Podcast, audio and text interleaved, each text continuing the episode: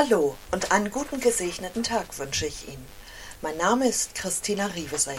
Ich gehöre zur Gemeinschaft in der Evangelischen Kirche in Neumünster.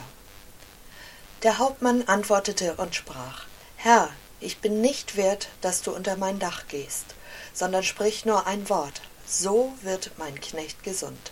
So steht es für heute im Matthäusevangelium 8, Vers 8.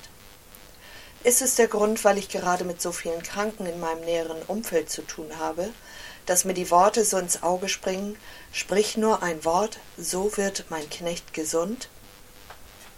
Kurz zum Ereignis, das mit diesem Bibelwort angesprochen wird. Ein römischer Hauptmann kommt zu Jesus. Er bittet Jesus um Hilfe. Das alleine ist schon verwunderlich genug. Aber dann will er die Hilfe gar nicht für sich, sondern für seinen Diener. Hausdiener waren damals Sklaven. Römer durften keine Sklaven sein. Sein Diener war also für ihn ein Ausländer, vielleicht sogar ein Jude. Und für diesen Menschen setzt er sich ein. Selbst wenn es ihm seine römische Hauptmannehre kostet und er sich als Bittsteller ganz klein und Jesus ganz groß macht. Dieser Mensch ist es ihm wert.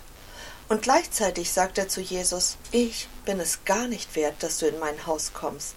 Du bist so viel größer, du bist der wirkliche Herr. Ich habe nur Befehlsgewalt über zig Soldaten. Sie tun, was ich sage.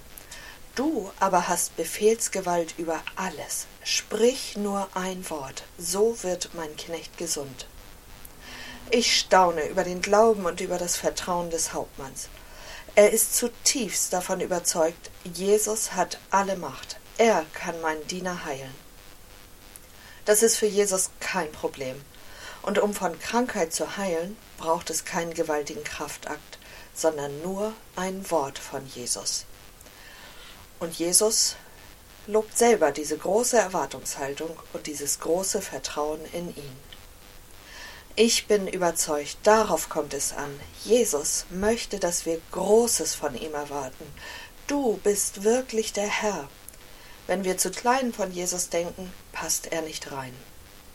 Der Hauptmann wusste, in meiner Macht steht es nicht, meinen Diener gesund zu machen, aber Jesus hat die Macht.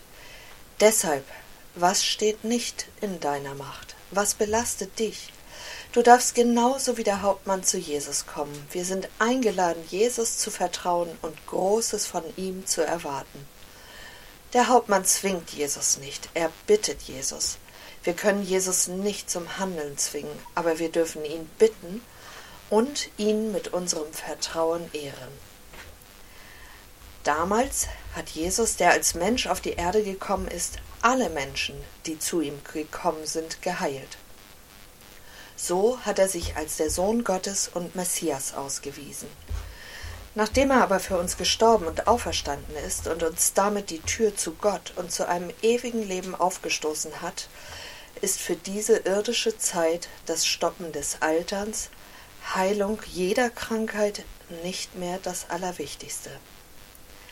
Fakt bleibt, jeder, der zu Jesus kommt, wird angenommen. Jedem wird die Tür zum Himmel aufgemacht. Jeder wird mit seinen ganz persönlichen Nöten angehört. Und Jesus gibt ein Versprechen. Ich höre und erhöre jede Bitte aber lass mir die Freiheit wie. Jesus macht auch heute viele, viele Menschen gesund, aber manche auch nicht. Selbst ein Paulus muss seinen Mitarbeiter Trophimus an einem Ort krank zurücklassen. Wir sind noch nicht im Himmel. Ist denn Jesus nicht mehr so mächtig wie damals?